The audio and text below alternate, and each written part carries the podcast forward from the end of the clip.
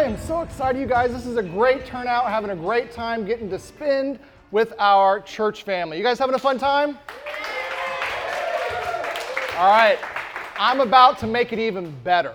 All right, so we ordered these Love and Lead Bethel shirts about a year ago, and some of you guys, you know, weren't here then or didn't order them. And our partner church in Yukon, Oklahoma, just sent us a shipment of free T-shirts and said, "Hey, just give these out."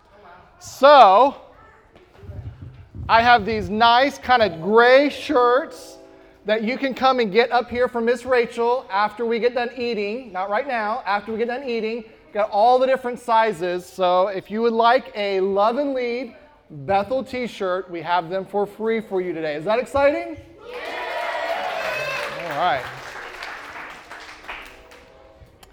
Well, I just want to talk for just a few minutes this morning. And one of the things, as most of you know, I just got back from Israel with the family a week ago. And one of the things that really stood out to me as I was standing in Israel was we were standing on the Jordan River in the Jordan Valley.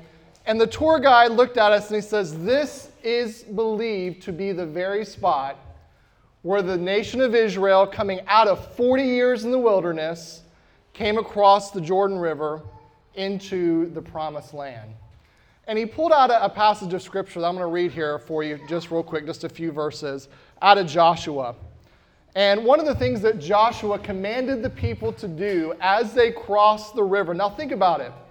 The nation of Israel had been in the wilderness for 40 years.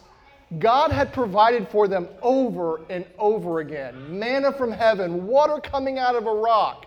He had led them through the wilderness, He had provided for them time and time again. And Joshua, when they're standing there on the shores of the Jordan River, he said, When all of the people had crossed the Jordan, the Lord said to Joshua, Now choose 12 men, one from each tribe. Tell them, Take 12 stones from the very place where the priests are standing in the middle of the Jordan, carry them out, and pile them up at a high place where you will camp tonight. So Joshua called together the 12 men he had chosen, one from each of the tribes of Israel he told them, Go into the middle of the Jordan in front of the ark of the Lord your God. Each one of you must pick up one stone and carry it out on your shoulder, 12 stones in all, one for each of the 12 tribes of Israel. Now, when you're in Israel and you see these stones, I'm not talking about these little pebbles that we have here today in, in, in Florida, if you can find a little pebble. In Israel, they have these big, like massive stones, like granite stones, like these big, like limestones that you can take. That's what I imagine those stones being.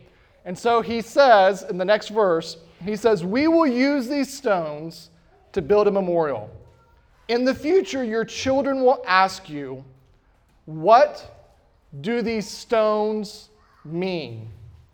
Then you can tell them, They remind us that the Jordan River stopped flowing when the ark of the Lord's covenant went across. These stones will stand as a memorial among the people of Israel forever.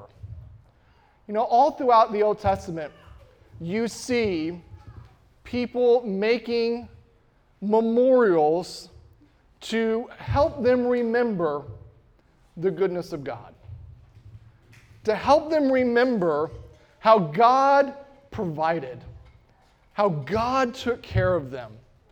And it's a way to remember back and to tell their children this is where we were. This was the tough spot that we were in. And here's how God took care of us.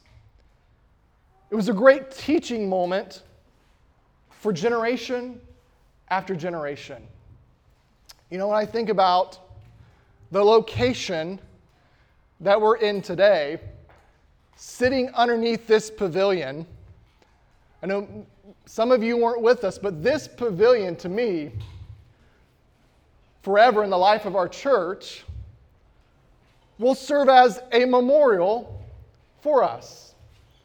Because during the middle of COVID, when Orange County wouldn't let us inside the school, we had a principal who said, You know what? I've got compassion on you you all can meet out here underneath this pavilion and still have church.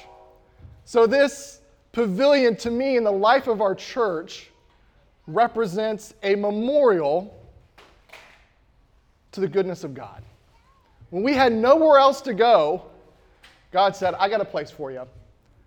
I got a place that you can meet together as a church family. You know, I think it's, it's good for us. You think about it in the life of your individual families and even in your life to think about what is a memorial that I can look back to and think about and remind myself and my children of God's goodness. You know, I think about in the life of our family, you know, we had Callie, God bless us with Callie, and God bless us with Jack. And for some of you, you may not know, we had a couple of miscarriages after Jack and did not know if we were going to have a third child. You know, Cassie serves as God's memorial to our family for the goodness of God. Think about it in your life. Maybe it's you look at your home and you say, There's no way that we are ever going to get approved for a loan, and God, in His goodness, somehow convinced the bank to provide for us a place to live. Maybe it's your job. You thought, you know, I was not the most qualified person for the job, but I was hired and given that opportunity. And I look at my job as a way to provide for my family, as a memorial to the goodness of God in our lives. It's good for us to think back and remember where we were, the tough spot that we were in and how God provided.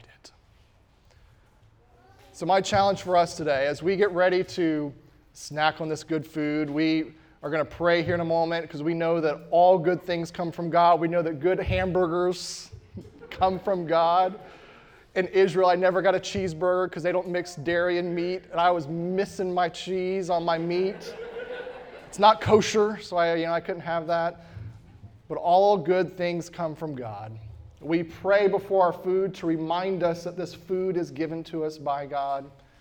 So as we leave here church, have a conversation with your kids, with your wife, and even think, what can we set up as a memorial in our lives that we can look to and say, God took care of us, God provided. Let me pray, and I'm going to turn it back over to Pastor Jay. Dear Lord, we thank you so much for this day. We thank you for your goodness. God, we take for granted how you provide for us day after day after day. God, may our hearts be filled with gratefulness and wonder and a desire to serve you because of your goodness to us and the most sacrificial act ever in giving Jesus Christ to pay the penalty for our sins. May our hearts cry out in worship to you. Lord, we thank you for this food. Lord, I thank you for this church here in this community. We can come together on this beautiful March day, spend time just enjoying fellowship with one another getting to know each other better, and just enjoying the day together. Lord, we thank you so much. In Jesus' name, amen.